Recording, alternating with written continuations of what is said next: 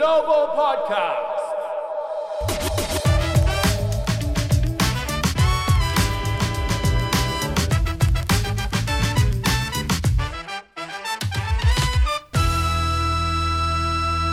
Minasan, さんお久しぶりですウィザーズグローバルポッドキャストへようこそザック・イクマですウィザーズのオフシーズンが続いていますが先日のドラフトではウィスコンシン大学のジョニー・デイビス選手を全体10位で獲得。非常に楽しみなガードがチームに加わりました。そしてワシントンのガードといえばウィザーズの姉妹チームミスティックスの町田瑠唯選手。ミスティックスのレギュラーシーズンの日程36試合のうちここまで22試合でチームは13勝9敗という成績ですがその中で町田選手は全試合に出場しています。日本人史上4人目の WNBA 選手。ウィザーズの公式チャンネルでもハイライトやインタビューの様子をたくさんアップしていますけど今回町田瑠唯選手に WNBA 生活約10週間が過ぎたところで話を聞くことができましたそれでは早速インタビューです Take a listen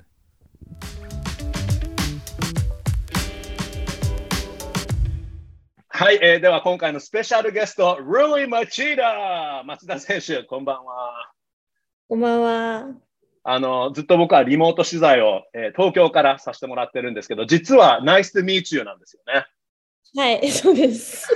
はい。あの、ありがとうございます。今日本当にオフタイムにありがとうございます。今日は昼間におそらく記者会見もあって、一日中いろんなメディアのね、インタビューとかに応じて、えー、大変な、えー、忙しい一日だったと思うんですけど、本当にありがとうございます。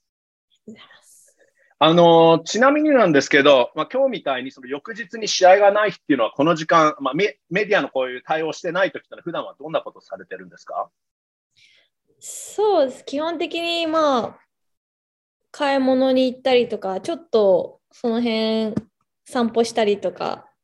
まあ、家にいたりとか、家でゆっくりっていう感じです。なるほど。試合が翌日あるっていう時は、もう完全にゆっくりを、ゆっくり家でしてるっていう感じなんですか？そうですね。基本的に外はあんま出てないですね。なるほど。あの、アメリカに行ってから10週間くらい経つと思うんですけど、ワシントン DC での生活はいかがですか？そうですね。あの、まあ、ちょっとずつ慣れて、だいぶ慣れてきてはいます。なるほど。あの、これまで海外での生活っていうのはしたことはあったんですか？いや、ないですね。あの、本当に遠征とかで何週間かいるとかではあったんですけど、それ以外はないです。うんあのミッキーさんのサポートもあると思いますけどあの、そもそもこの WNBA でプレーすることでも無我夢中だと思うんですけど、そんなカルチャーショックになる暇もないんでしょうかね。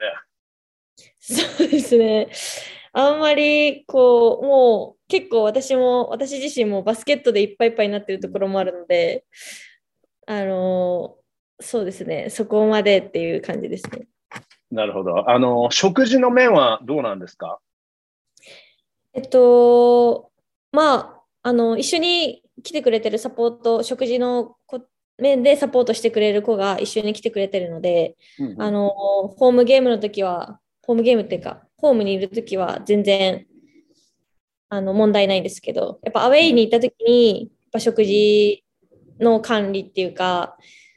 ていうのはちょっと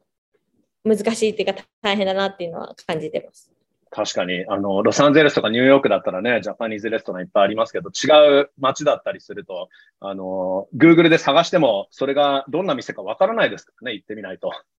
そうですね、はい。でも、ホームにいるときは、結構、その、もう、食事のルーティンもあって、で、一番例えばそのプリゲーム絶対これは食べたいとか、そういうなんか日本的なもので絶対食べてるものってあったりするんですか？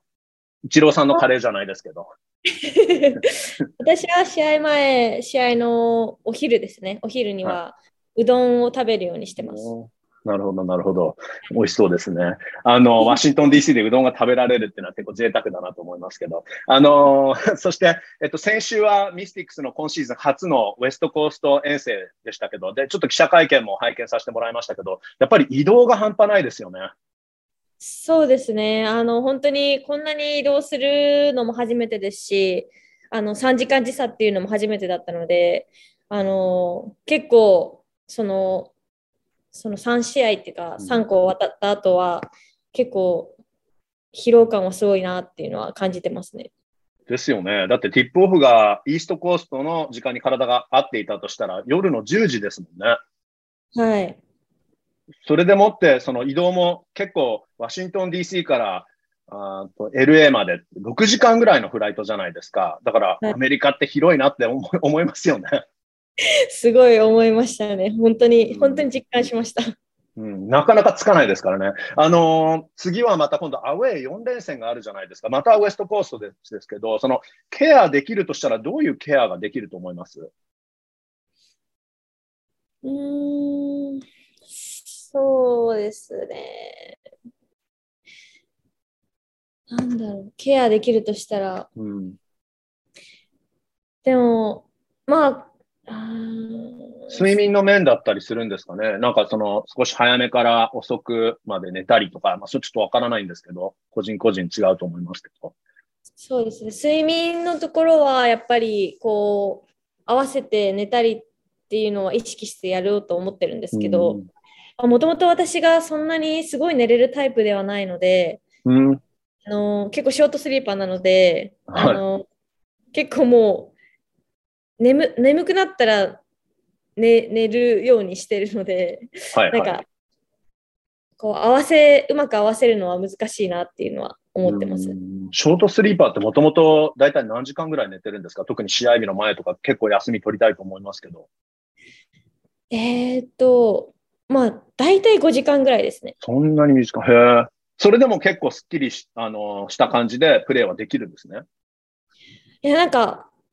もちろんもうちょっと寝たいっていう気持ちもありますし、はい、あの早めから寝るようにしてはいるんですけど、うんうん、あのまあ、大体5時間ぐらいで起きちゃうっていう感じですね。えー、すごいな、すごいと思います。はい、あの、オリンピック選手で9時間必要だったりとかね、あの、必要だったりとか言われたりしますから、はい、あの、LA にの話なんですけど、あの、スパークス、レイカーズが戦うアリーナで実際にプレーしてすっごく大きなアリーナじゃないですか。あの、どうでした？それはまず。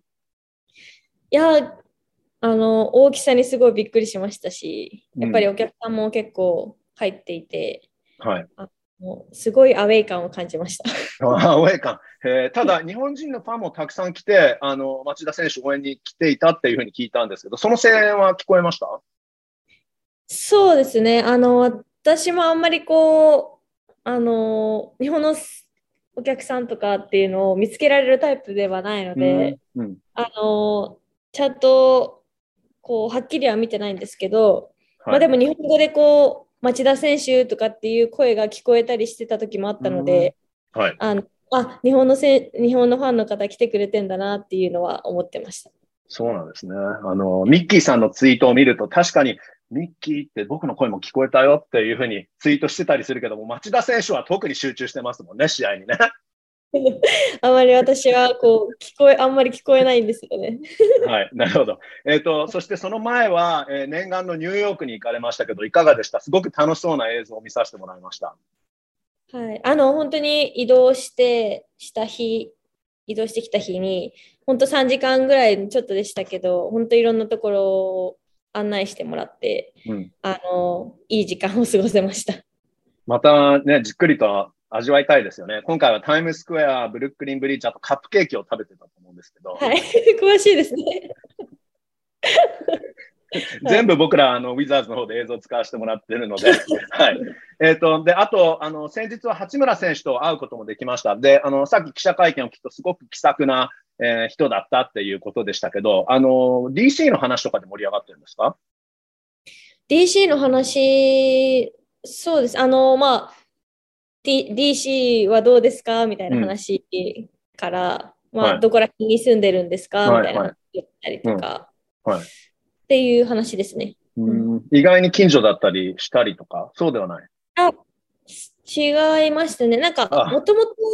なんかそ、自分の今住んでるところに、うん、あの前住んでたみたいな感じのことは言ってたかな。うん、うん、なるほど。やっぱりね、今回じっくり、あの、八村選手と話すのは初めてだとおっしゃってましたけど、それでもやっぱり、なん。ていうん。ですかね、ワシントン DC の、しかも、ウィザーズ・ミスティックスの ESA で会うっていう、あの、施設で会うっていうのはちょっと不思議ですよね。はい、不思議です。あの施設っていうのは、ウィザーズも、あとは、まあ、今回ドラフトの候補とかもってワークアウトとかしてましたけど、そういうのって見たりするもんなんですか？参考になったりするもんなんですか？うん。実際にすごいじっくり見てるかっていうのはそうではなくて、本当にこう練習の入れ替わりでやってるので、うんうん。まあ、体育館に入ってきた時とか、まあ、ちょっと準備してる間にちょっと見れるぐらいなんで、うんうん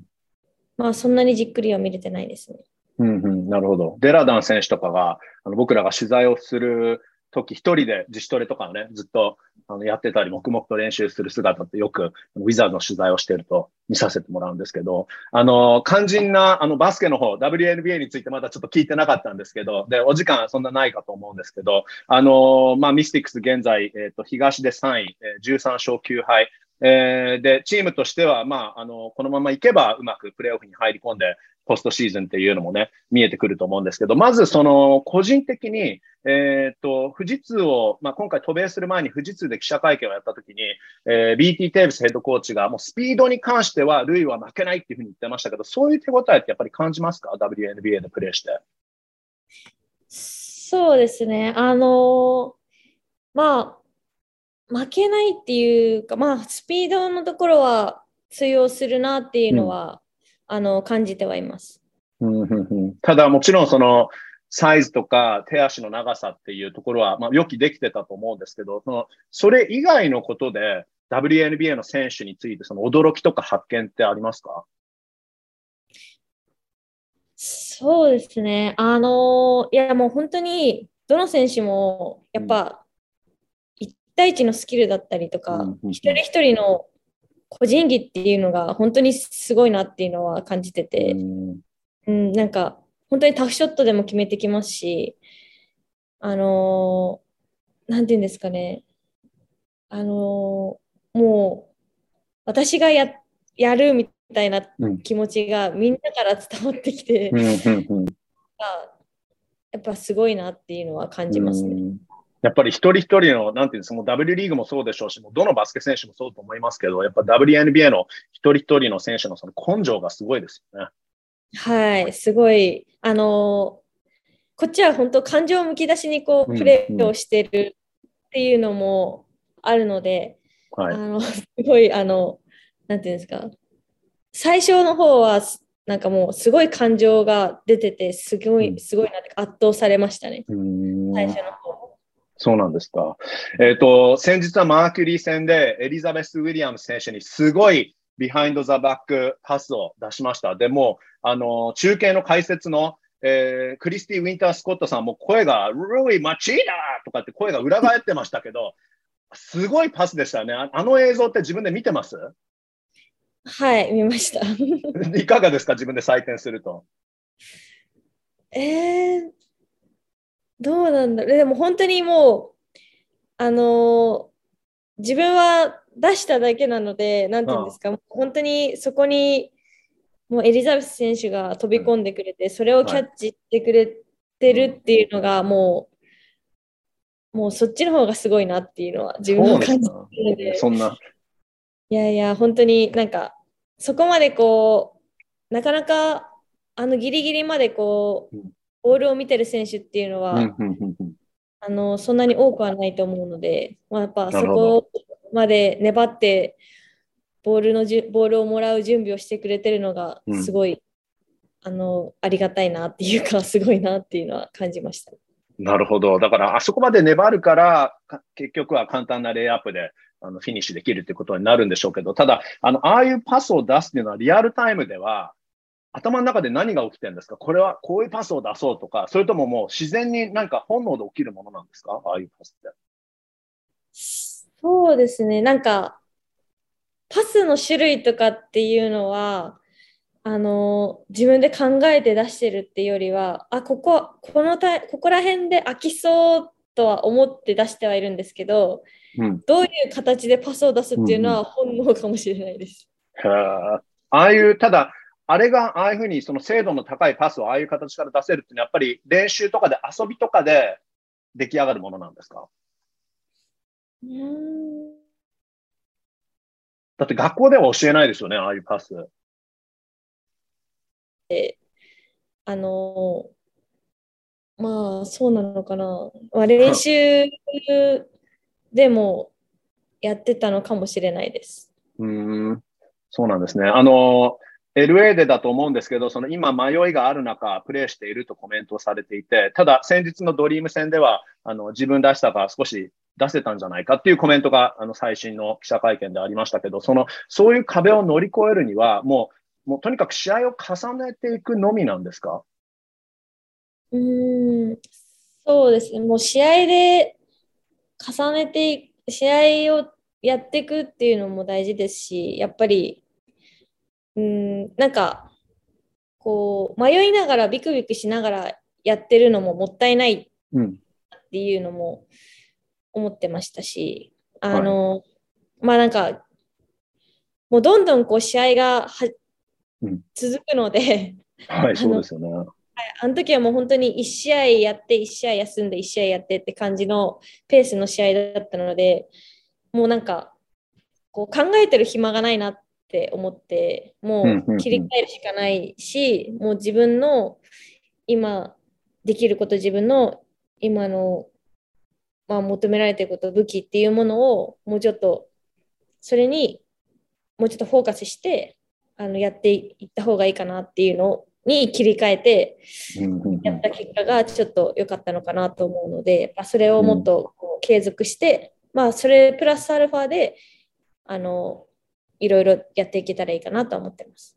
なるほど。本当に試合数が半端ないですよね。特に最近、すごく、あと、もうここ8試合のうち7試合がロードっていう部分もありますけど、その今更聞くんですけど、オフシーズンがほとんどなかったじゃないですか。あの、体の状態って疲れっていうのはどうなんですか？そうですね。あのー、まあ、正直疲労は溜まってきてるとは思うんですけど、あの、でも、やっぱりこの、まあ、慣れてないスケジュールでもありますし、まあ、こう1日オフっていうのがほぼない状態でやってるっていうのもあるので、まあ、疲労はたまるよなって思いますし、まあ自分はあの10分出るか出ないかぐらいのあのプレータイムで、まあ、他の選手は30分超えの選手が多いと思うので、やっぱその選手がいる中で私が疲れたなんて言ってられないなって感じです。なるほど。さすがですね。ただ、メンタルの疲労もやっぱりあるじゃないですか。その違う土地に行って違う言葉で、それで、まあ、切り替えをしなきゃいけないっていう。で、ゲームプランも毎回違うと思いますし、他の選手の勉強、予習もしなきゃいけない。そのメンタル面はどうですか？そうですね。あの、本当に常にこう気が張ってる状態でもありますし、やっぱ、うんメンタルも頭もあのこう試合以外のところでも使えますし、練習中もよく使うので、はい、やっぱ日本語じゃない分なおさらこう頭を使わなきゃいけないところもあるので、はい、そこは結構難しいなとは思いますね。うんうん、確かに。こういうね、せっかく本当は夜お休みのはずなのに、こういうインタビューにも 応じなきゃいけないわけですからね。だけど、あの、こういうその WNBA の厳しさについて、渡嘉敷さんとか、あるいは同じポジションだったその大川優子さんとかから何かアドバイスを聞き出したりとか、お話しされることはできてるんですか？そうですね。あの、渡嘉敷さんからは、やっぱ LINE をあのいただいて、まあ、ダブル、結構ちょっと前ですけど、はい。来るかな。にいただいて、うん、まあでも、あの、まあ大変さは 多分一番分かってくれてると思うので、うん、まあそこの、まあちょっとしたアドバイスだったりとか、まあ、はい、本当思い切りやった方がいいよって、楽しんで思い切りやった方がいいよってことは言われましたね。あと3問だけお願いします。2問でいいかもしれない。はい、あのまあ、今そのミスティックスで活躍して、とにかくそのチームの勝利に貢献することがナンバーワンのゴールじゃないですか。ただ、個人的には今回その得たこういう経験、えー、これを重ねていって、あの日本に戻ったとき、あるいは日本代表でプレーするときって、あの、どういうものを活かせるようにしたいですか？うん、そうですね。うん。まあ、生かすところはたくさんあるとは思うんですけど、うん、本当にでもあアメリカのすごいところも分かりましたし、はい、日本のいいところも分かったので、うん、あのその日本のいいところをやっぱ伸ばしていくのもそうですし、あのまあ、アメリカで得たものっていうか、その、なんですかね、まあ、バスケットの、うん、バスケットもそうです。バスケット以外のところでも、あの、アメリカのいいところはたくさん見見つけられたので、ぱそこをしっかりこう日本に帰ってもあのこう還元していけたらいいかなと思ってます。うん。あのちなみに日本のバスケのいいとこってね、そのやっぱり横にホリゾンタルなスピードっていう部分だったりするんですが、どういう部分が日本のいいとこだと思いますか、日本のバスケは。えー、っと、まあ、やっぱりこうトランジションの速いバスケットができるっていうのもそうですし、うん、やっぱ5人全員がこうスリーポイントを打てるっていうのも強みだと思うんですけど、ぱりあのまあいなんていうんですかね。うん。まあ、もちろん1対1のスキルだったりも大事だと思うんですけどやっぱりチームワークでチームとしてプレーするチームとして得点するっていうのがやっぱ日本のバスケットではあると思うので、まあ、そこはあのもっともっと質を高めていけばいもっといいところまでいけるんじゃないかなとは思います。なるほど。あの、やっぱりね、WNBA を経験した町田瑠唯選手が日本代表に加わって、本当に頼もしく、さらに頼もしくなると思いますから、もう次はぜひともね、アリエル・アートキンスとかを倒して、金を取りたいですよね。あの、最後になんですけど、またちょっと私生活のことになるんですけど、あの、まあ、その、シェフさんがいて、おうどんとかを食べてるみたいですけど、だけど今どうしてもやっぱりちょっとワシントン DC で手に入らないもので、日本の食べ物とか、あるいはなんか日本のものでも、これは恋しいなと思ったりするものありますか？うわー、なんだろう。うん、そうですね。あのまあ、ある、ワシントンにあるのかわかんないですけど、はい。まあ、自分探せてないだけかもしれないですけど、あの牛タン？はい。いいですあ、ちょっとね。厚めの牛タンはいが私はい。結構好きなので、はい。あ、それが食べたいですね、今。確かに、厚めの牛タン、なんかその仙台スタイルですよね。あのーちょっと切れ目切れ目が入った、あのーアメリカだとおそらくコリアンレストランでちょっと薄い牛タンしかないと思うので、それはちょっと手に入れるのがね、確か郊外に行くとコリアンスーパーで、ワシントン DC 市内って、花っていう日本食の食材店1軒しかないですから、行きました、は行きました。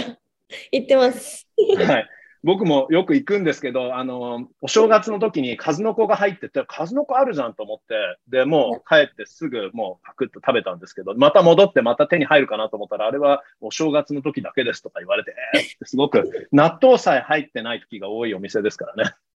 ね。そうなんですか。はい、そうなんだ。はい。あの、じゃあ逆、逆に、そのアメリカで今ちょっとハマっているアメリカのものとか食べ物で、トレーダー・ジョーズとかすごくいいスーパーだと思いますけど、あの、日本にないもので、これはちょっと日本に取り寄せなきゃいけないなと思ったりするものってありますか？なんだろう。うん。えー、まだちょっと見つけられてないですね。見つけてない。なるほど。ニューヨークのカップケーキとか、それも日本はきっとありますよね。日本何でもありますからね。意外とやっぱり日本って、うん、あの、アメリカのもの多いんだなっていうのは感じました。はい、確かに。確かに。はい。日本、アメリカの方には日本のもの全然置いてないんですけど、はい、はい。結構アメリカのもの置いてあるなと思って、そうですね、まだ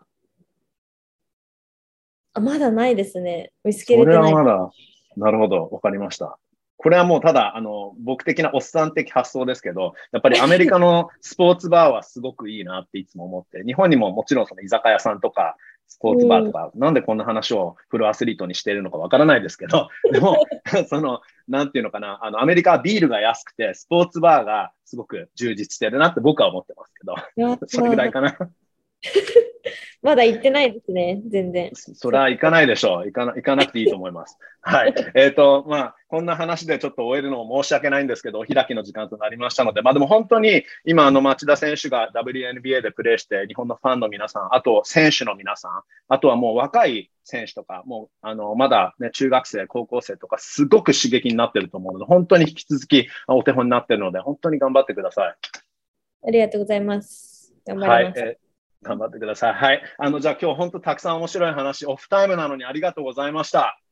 りがとうございました。